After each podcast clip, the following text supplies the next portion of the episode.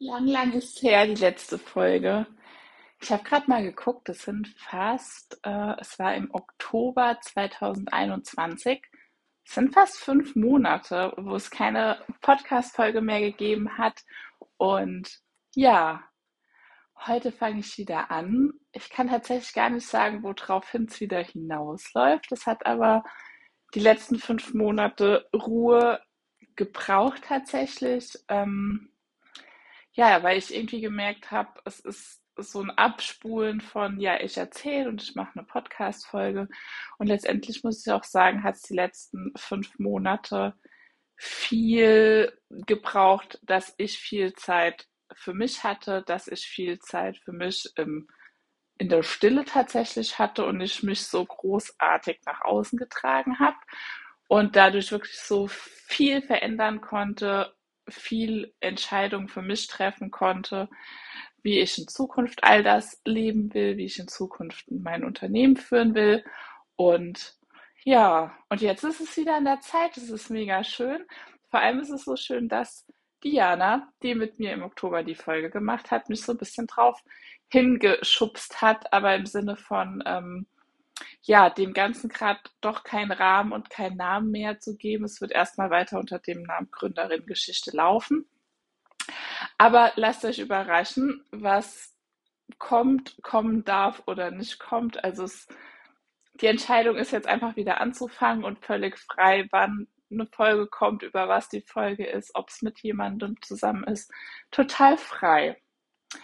So, das zum, zuallererst. Zum anderen ja, wieso es irgendwie die Zeit gebraucht hat. Also ich habe zum Beispiel, oder nicht zum Beispiel, ich habe gemerkt, zur, zur Gründung, die war jetzt auch im März letzten Jahres, 26. März 21. Ich habe fast einjähriges.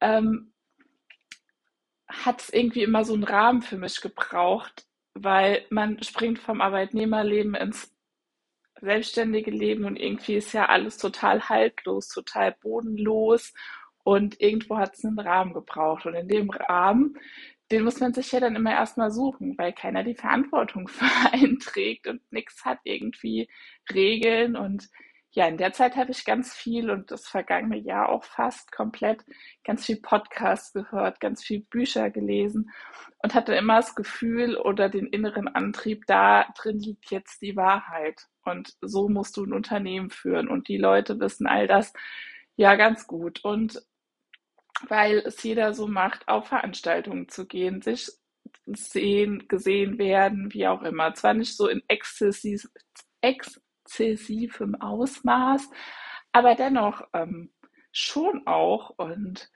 ja, bis mir immer mehr bewusst geworden ist, hey, du rennst da gerade in einen Weg rein, das ist der Weg der anderen Menschen, aber wenn du deinen eigenen Weg finden willst und wirklich so, ja, heute beginnen willst, ein Unternehmen so aufzubauen, wie du das magst und wie du dir das vorstellst und ähm, dann, dann darfst du anderen nicht wirklich nach dem Weg fragen. Und das ist unfassbar, was heißt schwierig, aber es setzt alles erstmal auf Null und es setzt vor allem, oder es hat mich erstmal auf Null gesetzt.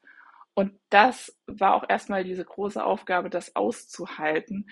Ähm, weil ich habe von heute auf morgen aufgehört, Podcasts darüber zu hören, YouTube-Videos zu gucken und habe meine ganzen Bücher, das habe ich aber erst vor einem Monat geschafft, alle weggeräumt.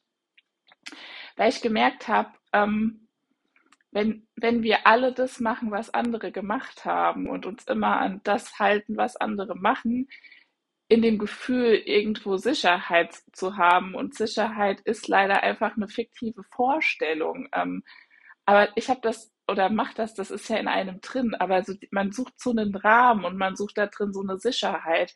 Aber letztendlich macht man nie das, was man selbst will oder wie man sich das selbst vorstellt. Und vor allem, man hat überhaupt keine, keine Luft in sich, dass da mal die eigenen Vorstellungen rauskommen dürfen oder entstehen dürfen. Ich hatte das gerade vorhin gedacht, dass wie wenn du Eimer, einen 10 Liter Eimer hast und 8 Liter von außen reinschüttest, da ist einfach nicht mehr viel Platz. Oder meistens belasten einen diese 8 Liter so viel, dass man von sich gar nicht mehr hört, was eigentlich in einem los ist. Und ähm, Ja, und so ist mir bewusst geworden, wenn ich mich immer wieder von außen beschalle und immer nach so mache wie andere und den Leuten oder anderen Instituten oder irgendwas oder Institutionen beweis, wieso es das braucht, habe ich meine komplette Energie verbraten, dafür mal mir im Stillen zuzuhören. Was ist mir eigentlich wichtig? Was will ich eigentlich? Und ähm, wie will ich eigentlich die Dinge machen? Und einfach mal da durchzugehen. Aber mir wurde halt immer klarer, wenn man immer was für andere Leute macht. Also wenn ich was mache, was ich glaube, was dir gefällt und du machst was, was du glaubst, was Lieschen Müller gefällt und Lieschen Müller macht was, was sie glaubt, was Fritz gefällt, dann machen vier Menschen die Dinge, die keinem selbst gefallen, in der Hoffnung, es gefällt einem anderen. Dabei darf jeder anfangen, das zu machen, was einem selbst gefällt und was man in der Welt sehen will und was man vor allem leben will, weil das ist das Einzige, was man ja wirklich nach außen tragen kann und leben kann. Ähm, ja, also das war so der, der größte Punkt. Und dafür hat es einfach ganz viel Stille gebraucht, ganz viel Ruhe, wenig von außen, um mich da einfach mal zu sortieren und zu wissen, nee, ich, ich will da meinen eigenen Weg drin finden. Der kann auch übermorgen anders sein. Und das ist auch so ein unfassbares Learning. Und da struggle ich auch gern manchmal noch mit mir. Ja, diese Bereitschaft, einfach loszugehen, aber auch zu sagen, was ich heute denke, muss ich halt übermorgen nicht denken. Ja, und so habe ich meine Entscheidung getroffen, dass ich die Verantwortung für mich trage, was andere davon halten, ist mir wurscht. Und ja, dass ich heute anfange, die Entscheidung für heute zu treffen und jeden Schritt einfach dann mache und für mich persönlich einfach eine Strategie, einen Businessplan zu haben, das ist einfach Zukunftsvorhersage, die niemals so eintrifft. Und ich habe halt gemerkt, wenn ich mir heute Gedanken drüber mache, wie ich vielleicht in fünf Monaten mein, meine Kommunikation und mein Marketing ausrichte, in fünf Monaten habe ich eine ganz andere Meinung dazu. Und wieso soll ich heute meine Energie dafür verschwenden und mein Gedankengut, wenn ich anfange zu lernen, mir zu vertrauen, im, in dem Moment, wo die Entscheidung getroffen werden muss die Entscheidung dann aus dem Bauch zu treffen, aufgrund dessen, was die ganzen Wochen, Monate und so weiter passiert ist. Ja, und dann das Unternehmen einfach erstmal in der Praxis auszurichten und die Theorie beziehungsweise die Verwaltung, die es braucht, und das ist vor allem so wirklich fett geschrieben, die es braucht, drumrum, weil ich keine Lust mehr darauf habe, irgendwelche Luftschlösser äh, zu bauen, strategische Theorien mir auszudenken, die im Hier und Heute überhaupt nicht wahr sind oder wahr werden und nicht meine Wahrheit sind. Und ja, einfach darauf zu vertrauen und gucken halt, wo es hinführt. Und ähm, ja, in der Praxis vor allem auch zu bleiben. Das war so das dritte große, was mir so im, im Winter eingefallen ist. Mich wirklich zu fragen, willst du ein großes Unternehmen werden? Und wie gesagt, es kann sein, dass es in ein paar Monaten oder in einem Jahr oder in zwei anders wird. Aber ich habe für mich immer mehr gemerkt, mir macht die Arbeit in der Praxis Spaß. Mir macht es Spaß, ähm, zu Herstellern zu fahren, mich darum zu kümmern, die Dinge zu organisieren, Designs zu zeichnen, also alles Praktische. Und das reine Verwalten oder dieses Gefühl von irgendwann nur eine Geschäftsführung zu sein und ähm, Entscheidungen nur zu treffen aufgrund weit weg gesehenem überhaupt nicht mein Ding ist und mir es viel mehr Spaß macht, dass es so ein bisschen das Unternehmen und vor allem Katis einen Boutique-Charakter bekommt und es wenig gibt, aber für viele erreichbar und ich vor allem mit am Produkt und in allem dabei sein darf, nicht weil ich nicht die Kontrolle abgeben kann, sondern einfach weil gerade das mir Spaß macht und es wäre ja furchtbar, wenn ich nicht das im Unternehmen machen darf, was mir Spaß macht und dafür andere Leute einstelle. Aber soweit ist es noch nicht. Also von daher war das so einer der, der wichtigsten Entscheidungen.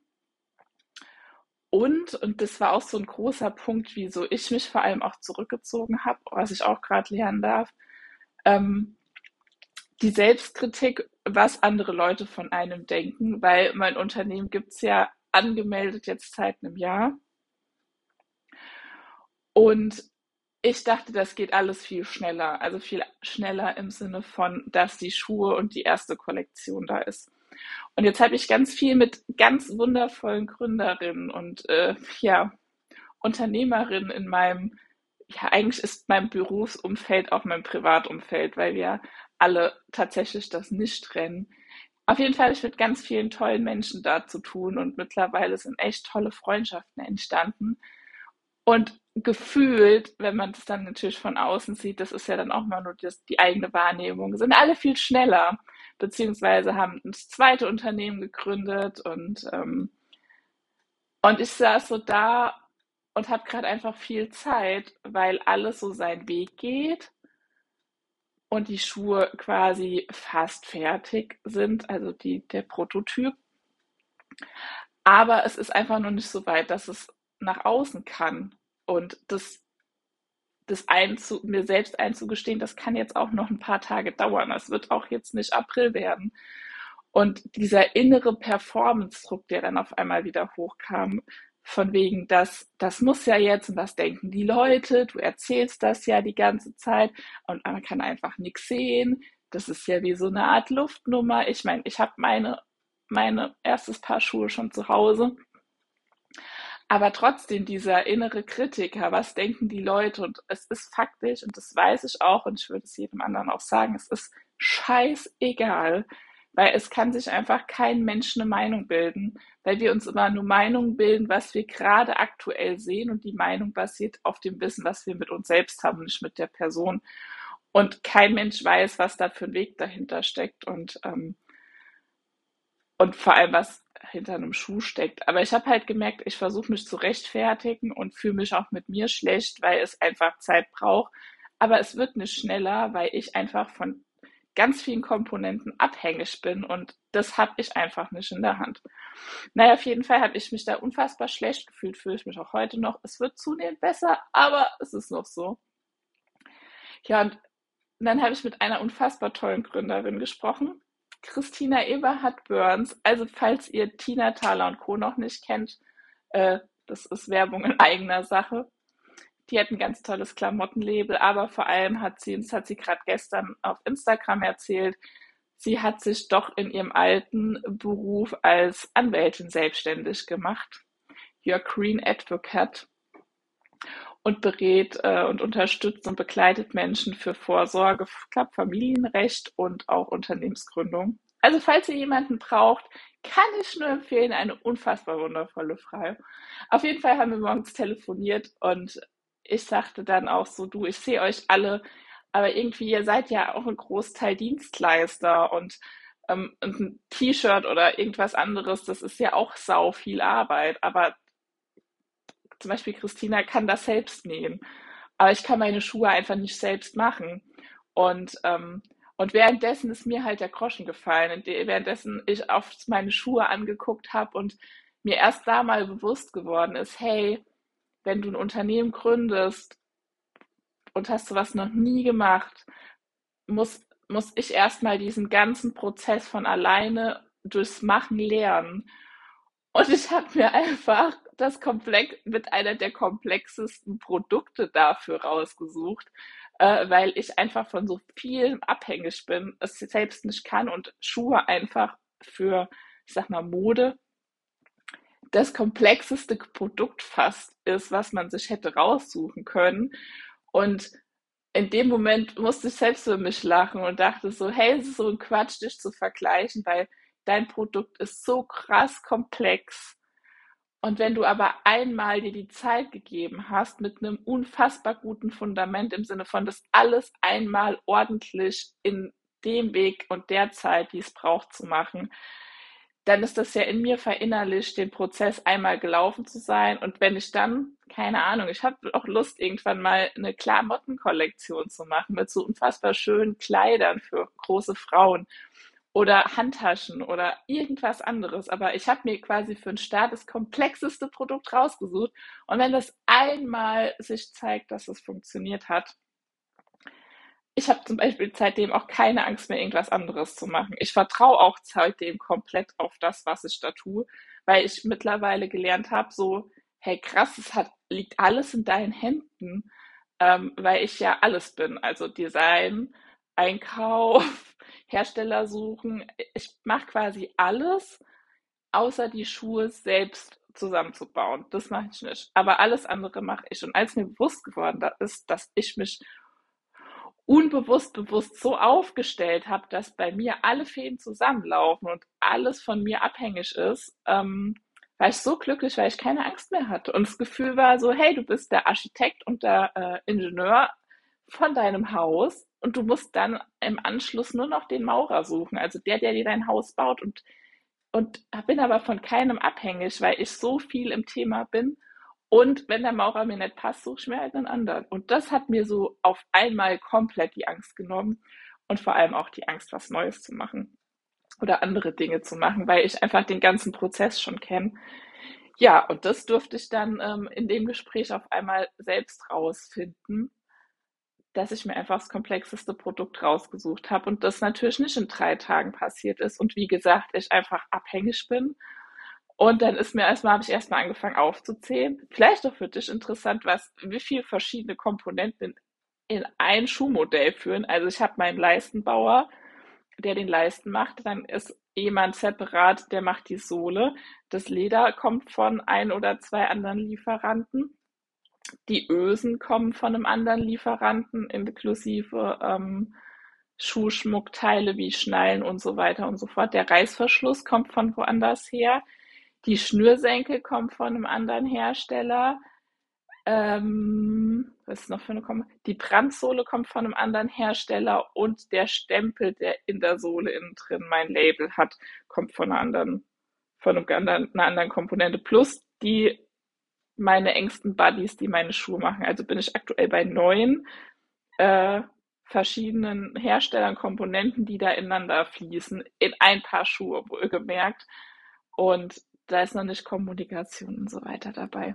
Also, so viel dazu, das einfach mal einen Einblick zu haben. Was nicht bedeutet, dass ich mich immer noch äh, schlecht fühle teilweise und auch denke, boah, ich müsste schneller sein und es müsste doch schneller vorangehen und höre irgendeine innere Uhr ticken, aber gleichzeitig, ähm, ja, lerne ich gerade, es einfach so sein zu lassen und sagen, es braucht jetzt einfach für den allerersten Schritt, brauchst die Zeit, die es braucht. Ich kann es nicht beschleunigen. Ich habe es nicht mehr in der Hand. Es läuft alles. Also alles, was ich machen kann, ist auf dem Weg. Und darauf zu vertrauen und dass sie danach der Brüller wird, weil das ist mir so bewusst geworden, es ist wie wenn du ein Haus baust und das Fundament nicht richtig austrocknen lässt und nicht die perfekten Materialien hast, nicht richtig austrocknen lässt und als da sitzt es soll doch aber schneller und es soll doch aber schneller und dann vielleicht entscheidest drei, vier Wochen oder Monate, sagen, okay, ja komm, ich baue jetzt schon das Haus auf mein Fundament und was passiert dann? Kennen viele, glaube ich, die ein Haus haben oder es von Leuten kennen der Keller ist feucht, es sind dauernd irgendwelche Löcher, es ist immer irgendwo ein Leck an dem Ganzen und man macht ab dem Punkt nur noch Schönheitskorrekturen und dieses Haus hat niemals ein trockenes Fundament. Und dann habe ich mir gedacht, lieber erstmal ein richtig trockenes Fundament. Und dann geht's weiter. Dann baue ich mein Haus auf ein gutes Fundament. Ja, also so viel dazu. Wie gesagt, ich habe keine Ahnung, wie es weitergeht. Lasst euch einfach überraschen. Und ich bin ganz gespannt auf die neuen Folgen, auf die nächsten Folgen und vor allem auch bin ich ja bei mir selbst gespannt, wie sich das entwickelt, weil es einfach cool ist und ich mir wirklich kein schöneres Leben vorstellen könnte und auch niemals mehr was anderes machen will. Hoffentlich mal gucken, aber also aktuell mir gar nicht vorstellen kann nicht mehr selbstständig zu sein, weil es einem so viel Freiheit schenkt, ähm, wenn man durch das, den Sumpf gegangen ist. So. Ich wünsche euch eine tolle Zeit, passt schön auf euch auf und bis bald.